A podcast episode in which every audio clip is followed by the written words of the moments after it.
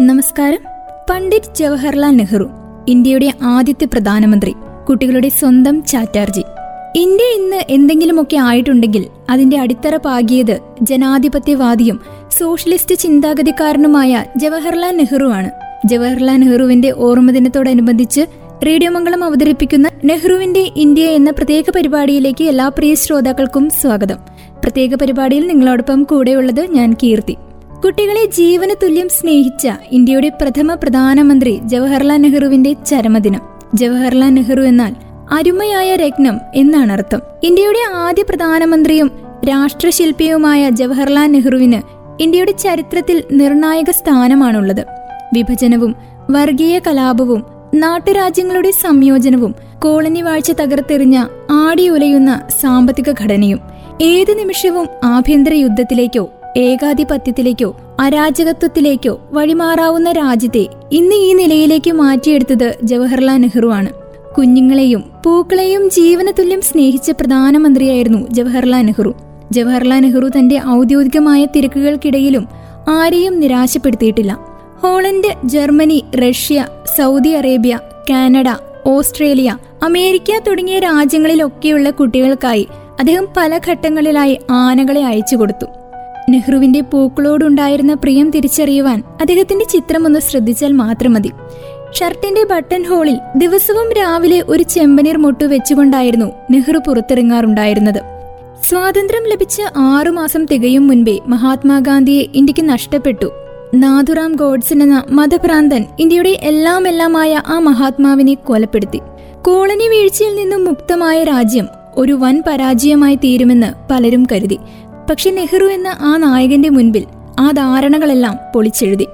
സ്വാതന്ത്ര്യം നേടിയെങ്കിലും ഇനിയുള്ള നാളുകൾ അതിലും ദുർഘടമാണെന്ന് അദ്ദേഹത്തിന് അറിയാമായിരുന്നു ഇന്ത്യയുടെ ഭാവി എങ്ങനെയാകണമെന്നും സമ്പദ്ഘടന എങ്ങനെ കെട്ടിപ്പടുത്തണമെന്നും നെഹ്റുവിന് ഉത്തമ ബോധമുണ്ടായിരുന്നു.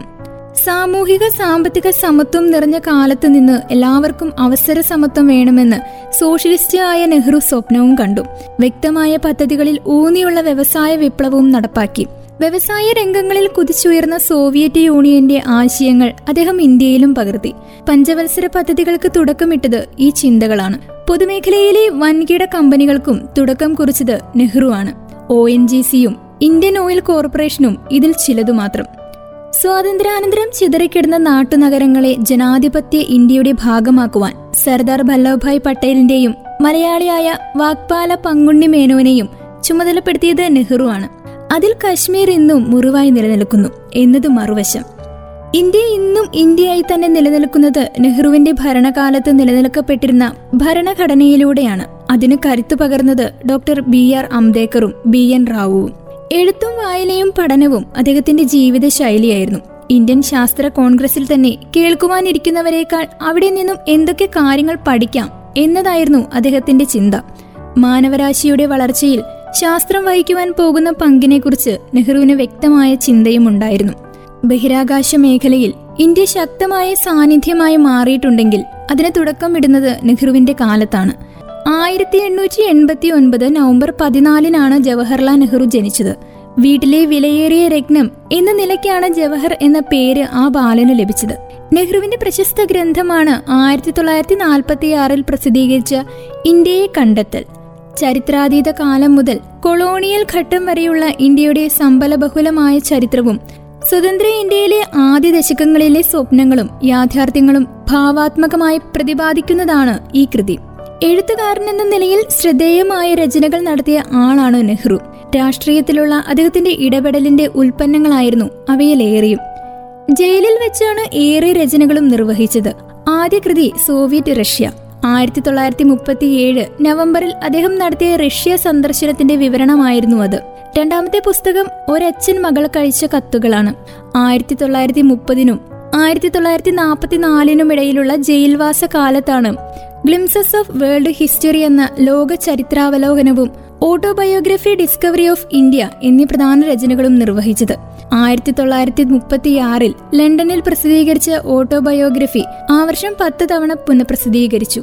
ഇന്ത്യ എന്നും നാളെയും എന്ന കൃതി അവസാന കൃതിയായി കരുതുന്നു. ഇന്ത്യയുടെ കഴിഞ്ഞ കാലം ഒരു ചലച്ചിത്രത്തിൽ എന്ന പോലെ വിവരിക്കുന്ന ഇന്ത്യയെ കണ്ടെത്തൽ വായനക്കാരിൽ ഉൾക്കാഴ്ച വികസിപ്പിക്കും. ചരിത്രത്തെ വർത്തമാന കാലവുമായി ബന്ധിപ്പിച്ച് അവതരിപ്പിച്ചിരിക്കുന്നു ഈ വിഖ്യാത ഗ്രന്ഥത്തിൽ. പത്ത് വയസ്സ് പ്രായമുള്ള മകൾ ഇന്ദിര പ്രിയദർശിനിക്ക് നെഹ്റു അയച്ച കത്തുകളാണ്. ഒരച്ഛൻ മകൾക്ക് അയച്ച കത്തുകൾ എന്ന പുസ്തകത്തിന്റെ ഇതിവൃത്തം.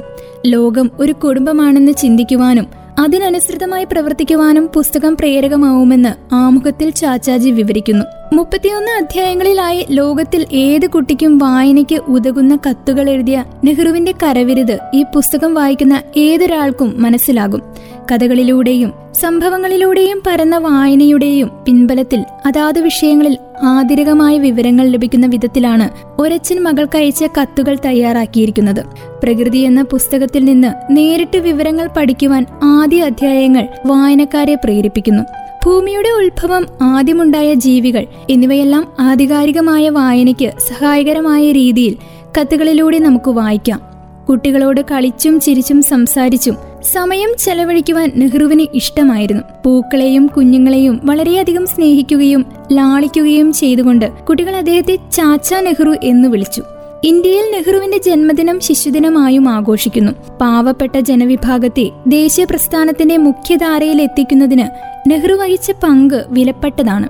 സ്വതന്ത്ര ഇന്ത്യയുടെ ആദ്യ പ്രധാനമന്ത്രിയായപ്പോൾ പഞ്ചവത്സര പദ്ധതികളുടെ ആസൂത്രണത്തിലൂടെ ഇന്ത്യക്കാരെ സ്വന്തം കാലിൽ നിർത്തുവാൻ പ്രാപ്തരാക്കുവാനുള്ള ശ്രമങ്ങളും അദ്ദേഹം നടത്തിയിരുന്നു. ലോകം കാതോർക്കുന്ന നേതാവായിരുന്നു പണ്ഡിറ്റ് ജവഹർലാൽ നെഹ്റു. ലോക ഭൂപടത്തിൽ ഇന്ത്യയ്ക്ക് സ്വന്തമായി സംസാരിക്കുവാനുള്ള ഇടം അദ്ദേഹം ഉറപ്പാക്കി. അമേരിക്കയുടെയോ സോവിയറ്റ് യൂണിയന്റെയും കോളനി വാഴ്ചയുടെയോ കോളനി രാജ്യങ്ങളെ ചേർത്ത് നിർത്തിയുള്ള ചേരിചേര നിയമമായിരുന്നു നെഹ്റുവിന്റെ വിദേശ നയത്തിന്റെ ആശയം.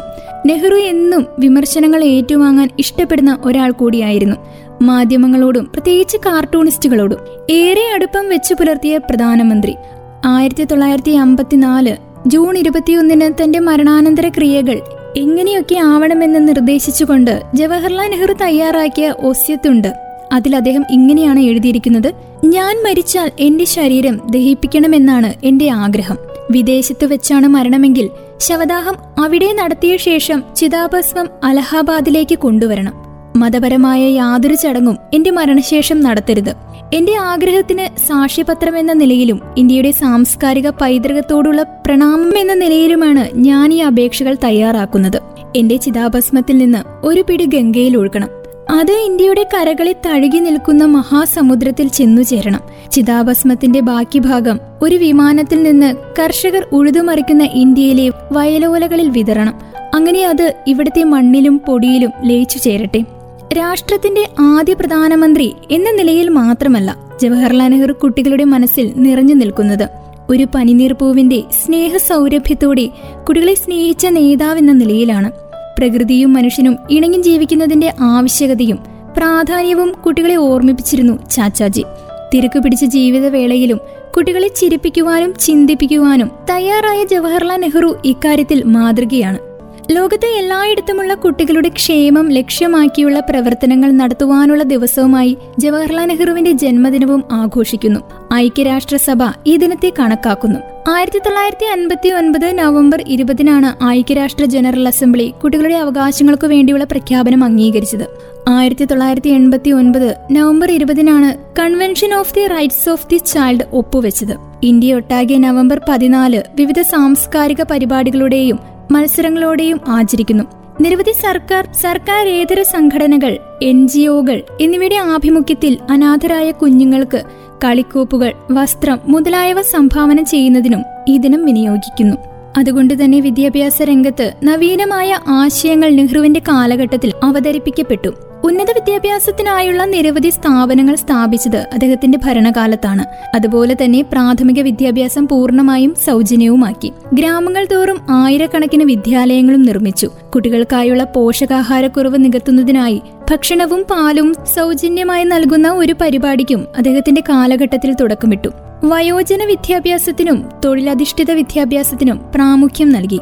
Indian Institute of Technology Indian Institute of Management All India Institute of Medical Science National Institute of Technology തുടങ്ങിയ ഉന്നത വിദ്യാഭ്യാസ സ്ഥാപനങ്ങളെല്ലാം തുടങ്ങിയത് നെഹ്റു ഇന്ത്യയെ നയിച്ചിരുന്ന കാലത്താണ്.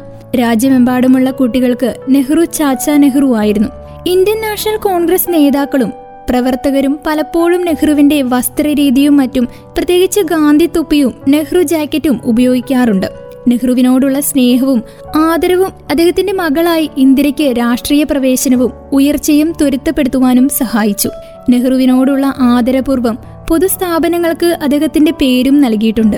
ഇന്ത്യയിലെ മികച്ച സർവകലാശാലകളിൽ ഒന്നായ ഡൽഹിയിലെ ജവഹർലാൽ നെഹ്റു സർവകലാശാല മുംബൈയിലെ ആധുനിക തുറമുഖമായ ജവഹർലാൽ നെഹ്റു പോർട്ട് എന്നിവ ഇന്ത്യയുടെ ഭാവിയെക്കുറിച്ചുള്ള ദീർഘവീക്ഷണത്തിനോടുള്ള ആദരവായിട്ട് രാജ്യം നാമകരണം ചെയ്തതാണ്.